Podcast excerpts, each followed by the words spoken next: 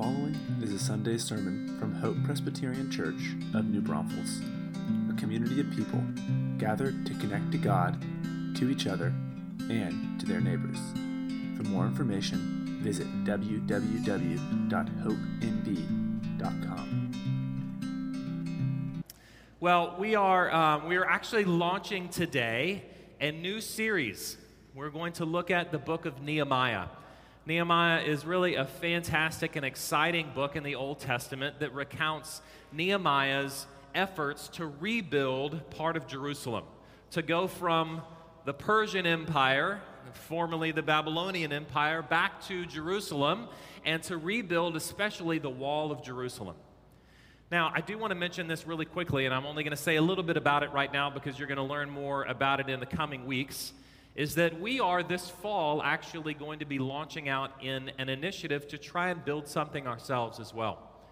We would love to see the Lord root us more deeply in our city by providing for us a permanent facility. And in October, we will be launching a campaign or an initiative we call the Grow Deep Initiative that is aimed at exactly that asking the Lord to give us a place permanently. And you'll be getting something this week, hopefully, to tell you a little bit about what's coming. Again, I'm not going to say much more about it now because you'll learn more about it in the coming weeks. But here's the biggest thing that I want us to see this morning is that as we open up Nehemiah, what's so striking here is that when Nehemiah starts and tells us about this project, his building project, that the project starts with prayer. Before any stone is laid, before any group is organized, before any team is built, before any trips are taken, Nehemiah prays. He begins his project with prayer. So that's where we're going to begin this morning in God's Word and in praying together that God would form and shape us even as we consider some really big things. So if you've got a Bible, you can open it up to Nehemiah chapter 1, or you can follow along with me as I read and follow along on the screen above. i am going to read the whole of chapter 1. The words of Nehemiah, the son of Hachaliah. Now it happened in the month of Chislev, in the 20th year, as I was in Susa, the citadel, that Hanani, one of my brothers, came with certain men from Judah. And I asked them concerning the Jews who escaped, who had survived the exile, and concerning Jerusalem. And they said to me, The remnant there in the, prov- in the province who had survived the exile is in great trouble and shame. The wall of Jerusalem is broken down, and its gates are destroyed by fire. As soon as I heard these words, I sat down and I wept, and I mourned for days. And I continued fasting and praying before the God of heaven. And I said, O Lord, God of heaven, the great and awesome God who keeps covenant and steadfast love with those who love him and keep his commandments, let your ear be attentive and your eyes open to hear the prayer of your servant that I now pray before you day and night for the people of Israel, your servants, confessing the sins of the people of Israel, which we have sinned against you. Even I and my father's house have sinned. We have acted very corruptly against you. We've not kept your commandments, the statutes, and the rules that you commanded your servant Moses. Remember the word that you commanded your servant Moses, saying, If you are unfaithful, I will scatter you among the peoples. But if you return to me and you keep my commandments and you do them, though your outcasts are in the uttermost parts of heaven, from there I will gather them and I will bring them to the place that I have chosen to make my name dwell there. They are your servants and your people, whom you have redeemed by your great power and by your strong hand. O Lord, let your ear be attentive to the prayer of your servant and to the prayer of your servants who delight to fear your name. And give success to your servant today, and grant him mercy in the sight of this man. Now I was cupbearer to the king. This is the word of the Lord. The grass withers and the flowers fade. Let's pray. Father, your word does stand forever. We pray that we would come before and under your word, that we might learn from it Lord, we do come before you in prayer in such the incredible hope that you have told us. As we read this morning, as Mike reminded us, even in our time of confession, that you are very near, that you love to listen to us in prayer. Lord, will you also speak to us through your word? We pray in your Son's name.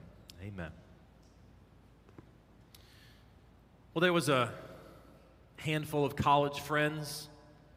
They had decided that about 15 years after college, all of them were about 30 years old. I guess that's not 15 years, but around 30 years, they decided that they were going to have a reunion, wanted to get back together. So they asked around where should they meet, and one of them suggested, let's go to the Burning Embers restaurant because it's got a great bar and a great bartender, and there's some really great cocktails we could have.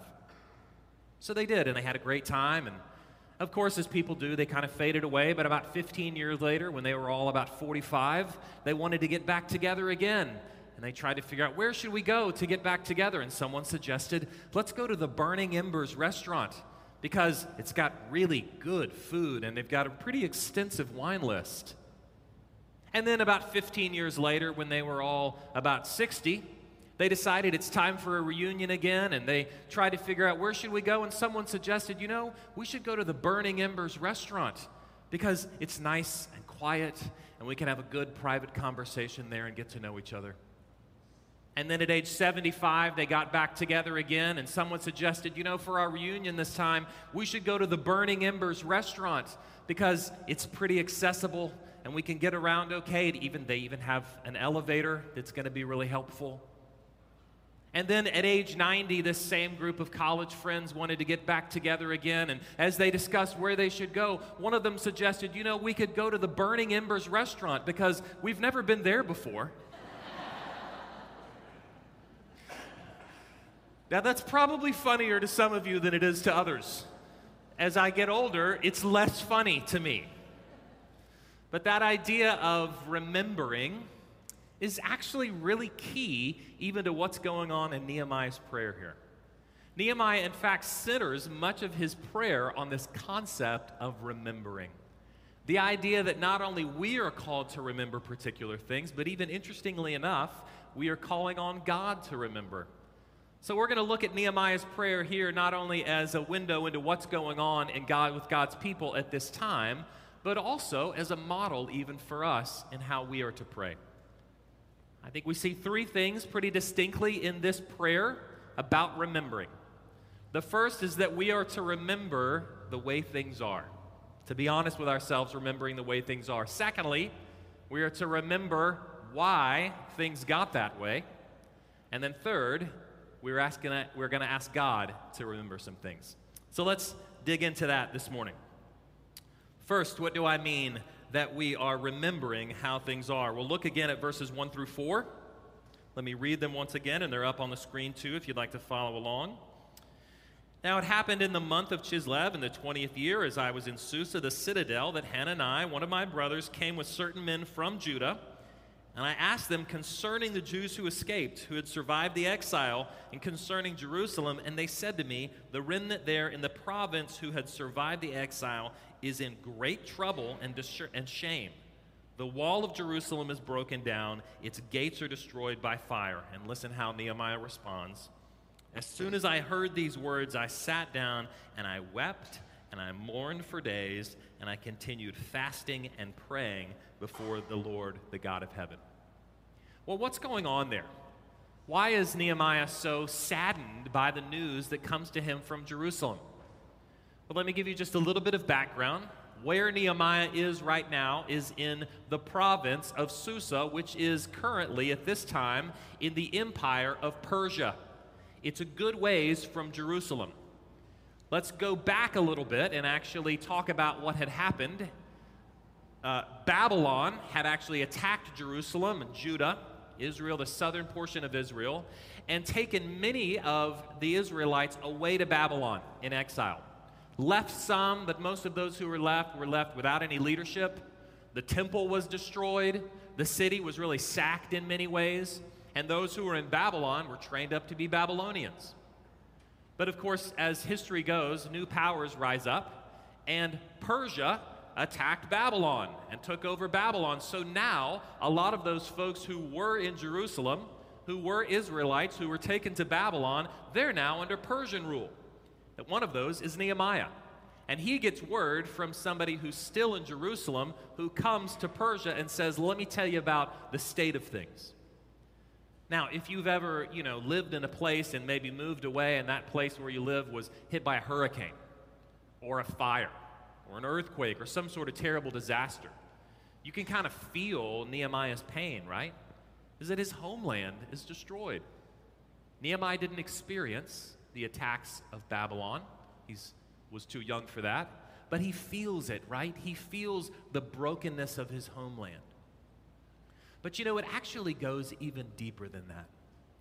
I think Nehemiah is not only mourning the loss of his culture, the bad state of some of his, you know, uh, members of his nation and even his family, maybe. He's mourning those things, but I think he's actually even mourning something even bigger and it's the failure of the mission of God's people. Now, let me again just give you a little bit of background to what I mean. If we can rewind all the way in the Bible, all the way back to Genesis 12, what we hear is God coming to call a man named Abraham out of his pagan life, and he says to Abraham, Listen, I'm going to do a couple of amazing things through you. I'm going to, one, make you into a great nation. Abraham was childless at the time, so the idea of being a big nation was totally abnormal to him. I'm going to make you into a great nation, and then I'm going to place you in a land that I'm going to give you where you are going to bless the world. I'm going to make you into a people and put you in a place, and through you, and even out of that place, I'm going to use you to be my vehicle of renewing and redeeming and restoring the world. No small promise there given to Abraham. Well, if you fast forward through the book of Genesis, you finish actually with Abraham having quite a few descendants. God had made good on his promise. And then you open up the book of Exodus and you see there's actually a lot of these people who were Abraham's descendants. They've grown into a big family, even grown into quite a nation. But guess what? In Exodus 1, they're in the wrong place. They're not in the land that God promised them. They're actually in Egypt. And even worse, they're slaves in Egypt. So God again, to fulfill his promise, takes them out of Egypt with his mighty hand, with, with these great plagues on the Egyptians. He delivers the people through the Red Sea, parting the waters of the Red Sea. He brings them through the desert of Sinai. He meets with them, and he brings them up then to the land where he's going to give them. And then there's this very particular place right there as he's they're kind of perched on the edge of the Jordan River about to cross over into conquering the land of Canaan where Moses preaches this sermon. That sermon is called the book of Deuteronomy. And in Deuteronomy chapter 6, we hear something really important. If you've got a Bible, you can flip it over there, or we've got it actually up on the screen as well. Listen to what God tells his people through Moses in Deuteronomy 6, verses 10 through 15. And when the Lord your God brings you into the land that he swore to your fathers, to Abraham, to Isaac, and to Jacob, to give you a land with good cities, great and good cities you didn't build, and houses full of all good things that you did not fill, and cisterns that you did not dig, and vineyards and olive trees that you did not plant. And when you eat and when you are full, take care lest you forget the Lord who brought you out of the land of Egypt, out of the house of slavery. It is the Lord your God you shall fear. Him you shall serve, and by his name you shall swear. You shall not go after other gods, the gods of the peoples who are around you. For the Lord your God in your midst is a jealous God, lest the anger of the Lord your God be kindled against you, and he destroy you from the face of the earth. See, Moses tells the people, listen, we're here. We're ready to, to accomplish what God has actually given us. But don't forget who brought you here. Don't leave the Lord. Don't forget his grace and his mercy. Don't go chasing after those other things that you're going to see around you. But if you continue reading in the Bible, especially in the Old Testament, guess what you get? You get exactly that. God's people did exactly the thing that they were warned not to do. And the story of Israel in the Old Testament can really be summed up by over and over, for the most part, there were kings, leaders in Israel who forgot the Lord and who led the people into idolatry. And so these promises actually given, these warnings given from Deuteronomy 6 begin to come true.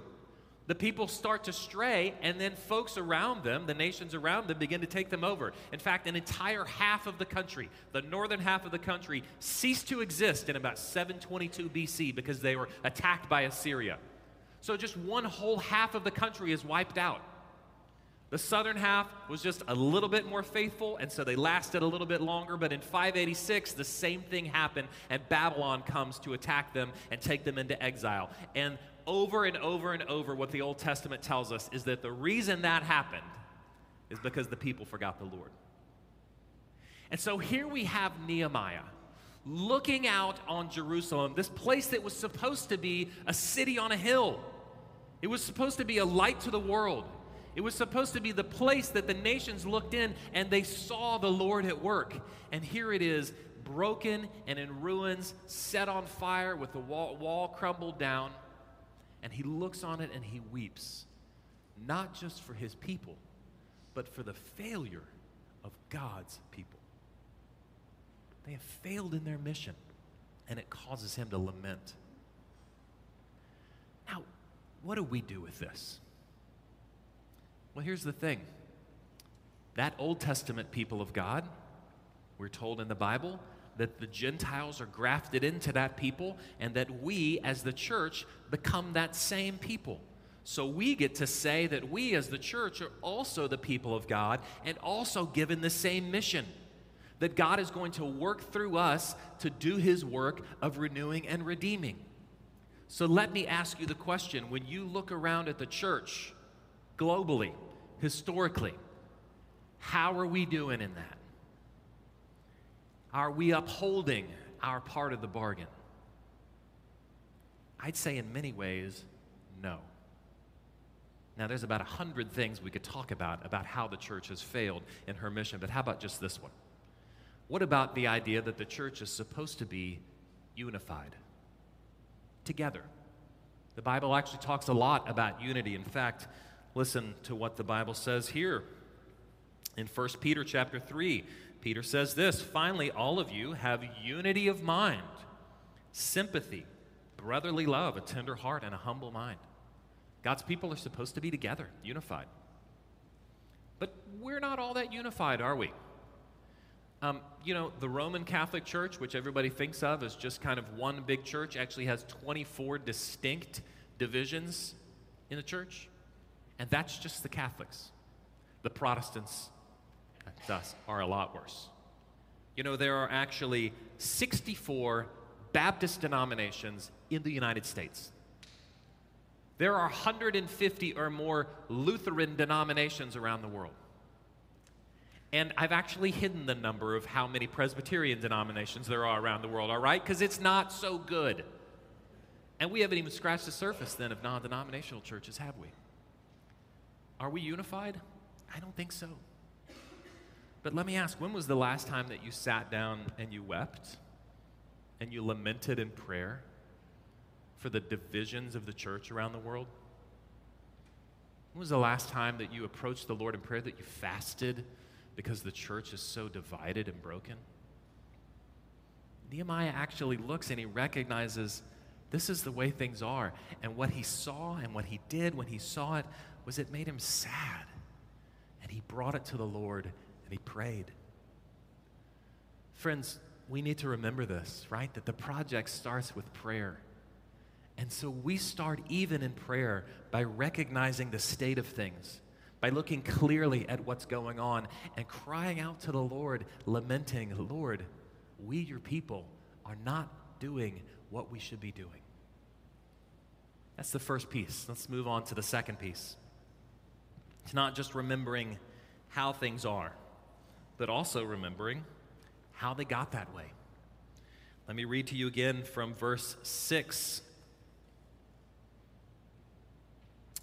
Let your ear, he's talking to the Lord here in prayer, let your ear be attentive and your eyes open to hear the prayer of your servant that I now pray before you day and night for the people of Israel, your servants, confessing the sins of the people of Israel, which we have sinned against you. Even I and my father's house have sinned. We have acted very corruptly against you, and we've not kept your commandments, the statutes, and the rules that you commanded your servant Moses.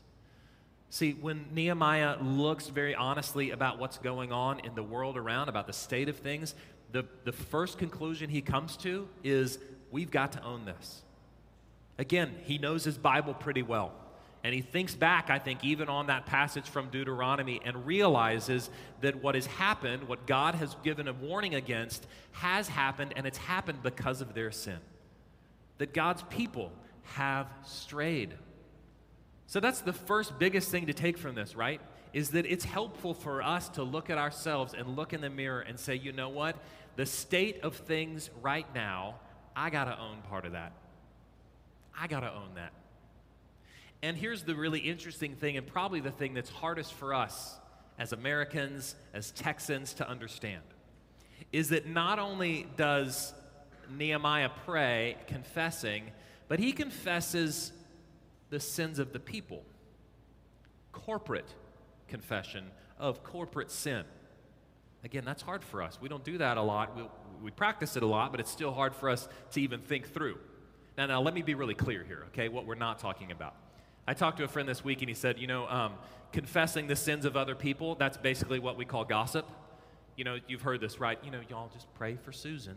Uh, she's drinking a lot. And the other day, uh, she got in it with her husband, and I can't talk all about it, but I'm just saying, pray for her. Bless her heart. You know, you know what's coming after that. Right? That's confessing the sins of other people. That's not what we're talking about. What we're talking about is actually just the opposite. It's not including someone else in the sins that are just kind of these vague sins right here. It's actually including you in the sins of others. And that's a much bigger deal. To say, Lord, here's what the problem is, here's the brokenness, and guess what? I'm a part of it. I'm a part of that brokenness. Again, it's hard for us because we're individual people. But we should get this because we function this way. I mean, if you're in a family, this is how you function.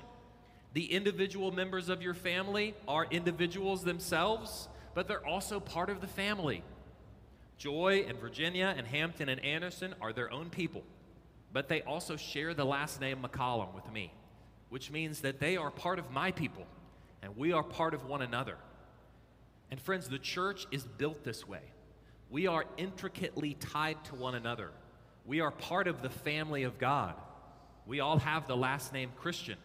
And that means what we do impacts others in that family.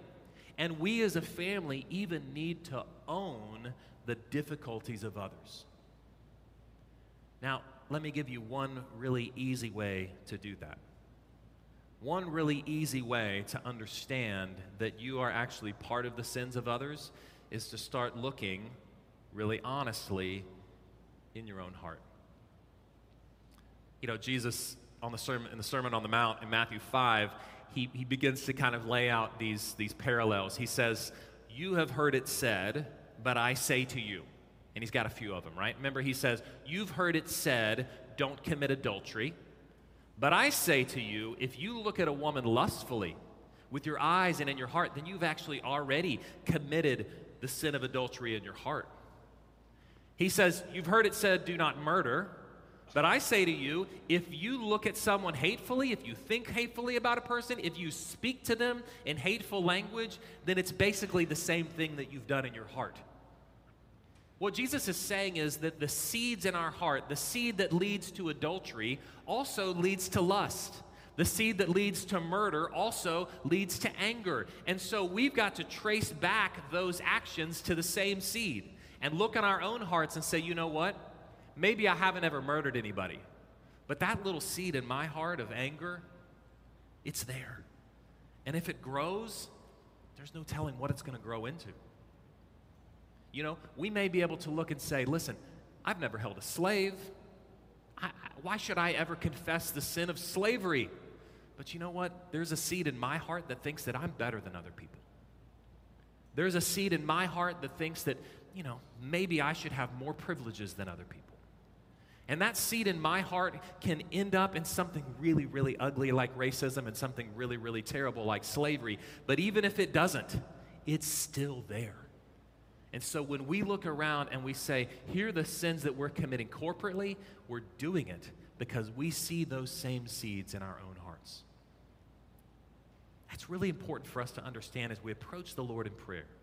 Even as we go about thinking about doing big things as a church, that we start the project with prayer.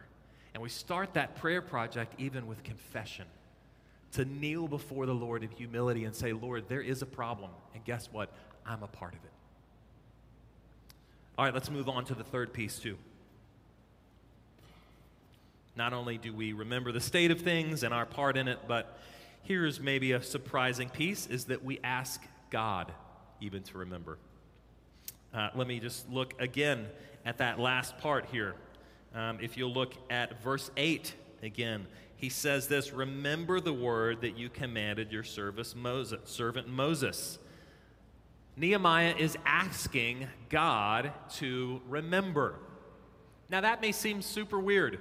Why would Nehemiah be asking God to remember? Does God have a bad memory?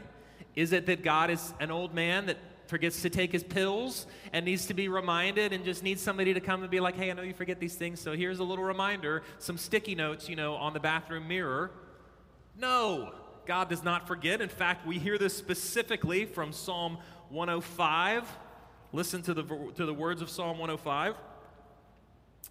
He remembers his covenant forever, the word he commanded for a thousand generations. God does not forget things. So why are we asking him to remember? Well, here's what's going on, I think, and there's, this is not the only occasion in the Bible where this happens, is that when God's people are asking God to remember, what they are doing is that they are claiming and proclaiming God's covenant promises on their behalf. They are remembering that God has promised something, and they are proclaiming that promise, and they are saying, I am now coming into and claiming that promise even for my own. I know that's hard language for us sometimes because those words can get manipulated sometimes. This idea of you should go out and claim all of God's promises. That's not what I'm saying. This is not name it and claim it theology we're talking about. What we're saying is that it's helpful for us to remember what God has actually said is true and for us to engage with Him in proclaiming that. The 18th century biblical commentator Matthew Henry said this Our best pleas in prayer are taken from the promises of God, the word on which He has caused us to hope. Isn't that great? Our best pleas in prayer are taken from the promises of God. It is good for you to engage in prayer with God's own words, saying back to Him, Here's what you promised. Here's what you said. I know this is actually what you have said is true about me and about you, and this is the hope that I have.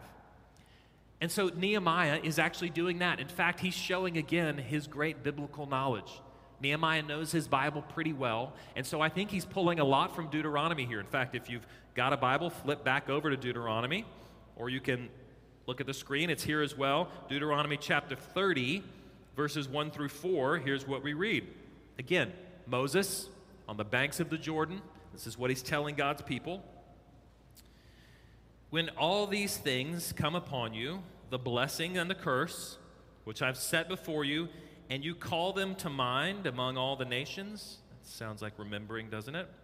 Where the Lord your God has driven you, and you return to the Lord your God, you and your children, and you obey his voice in all that I commanded you today, with all your heart and with all your soul, then the Lord God will restore your fortunes, and he will have mercy on you and he will gather you again from all the peoples where the Lord your God has scattered you.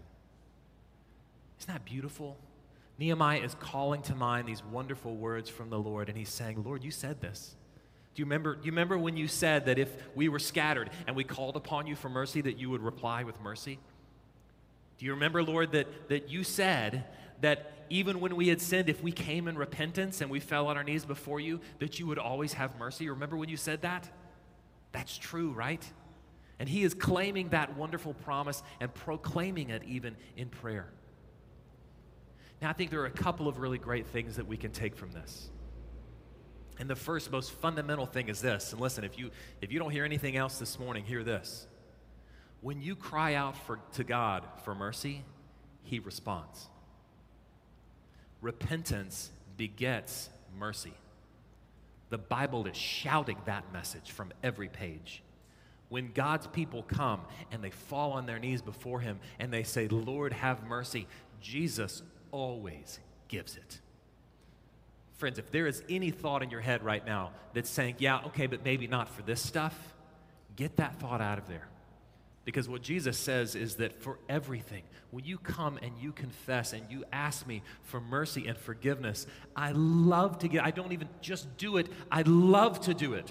Jesus rejoices in forgiving sinners. It's why he came. It's what he told actually the Pharisees. I haven't come for the righteous, I've come for sinners. I've come to heal. I haven't come for the well, I've come for the sick. You need me, and I've come to fill that need. That is why Jesus came. Secondly, though, I think we can hear from this too, is that we also reside in the same kind of place that Nehemiah resided. Nehemiah lived between redemption and restoration. Okay, he lived between the time of the Exodus when God took his people out of slavery, he redeemed them. It's the central event of the Old Testament, and he placed them in this new place. He lived between that time and the time that God will actually restore that place. Nehemiah will see throughout this book, he's going to get to go to Jerusalem. He's going to get to lead this building project. He's going to renew the walls. Ezra before him went and actually they rebuilt the temple and they read the law. And you see this great restoration of Jerusalem. But Nehemiah at this point is living between those two times, between redemption and restoration. Well, guess what? That's where we live too. We live between redemption and restoration. Jesus actually came to not only remove us from physical slavery, but to remove us from spiritual slavery. Jesus lived and died and rose again to take on our sin that he might break the bonds of our slavery to our sin, that he might free us from the bonds of sin and death, that he might renew us to new life, that he might redeem us. So if your faith is in Christ, you live after that wonderful time. That beautiful truth is true of you that Jesus has redeemed you. But we live between that redemption and the restoration of all things. Because God, like Nehemiah, is actually in a really wonderful building project right now. He is currently making all things new. I want to read you these wonderful words from Revelation 21. This is the Apostle John. Late in his life, he's on the Isle of Patmos where he was exiled to, and the Lord appears to him in a dream and he gives him a little glimpse of what he's doing and what the future looks like. And here's what he writes down in Revelation 21. And he carried me away in the Spirit to a great high mountain.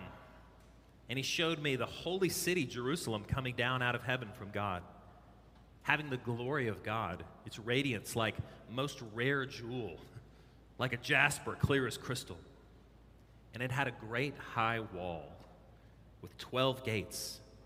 And at the gates, 12 angels. And on the gates were the names of the 12 tribes of the sons of Israel were inscribed.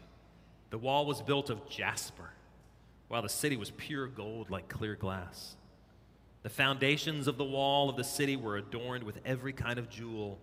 The first was jasper, the second sapphire, the third agate, the fourth emerald.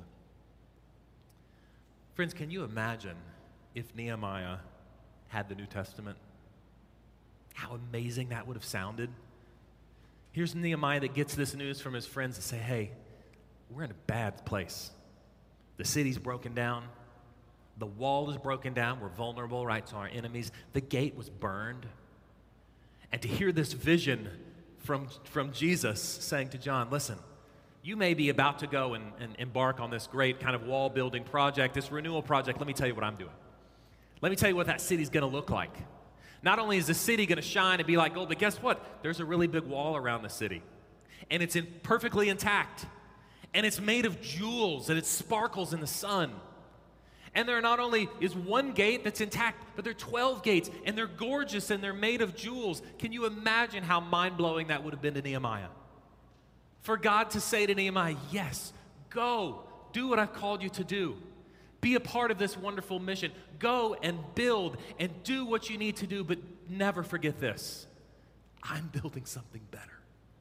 And that city, that lasting city, is what you hope in. That is what you remember forward. That is what you claim and proclaim those wonderful promises of God that He is making all things new. And these beautiful, glorious detail for Nehemiah that that wall building project will be finished.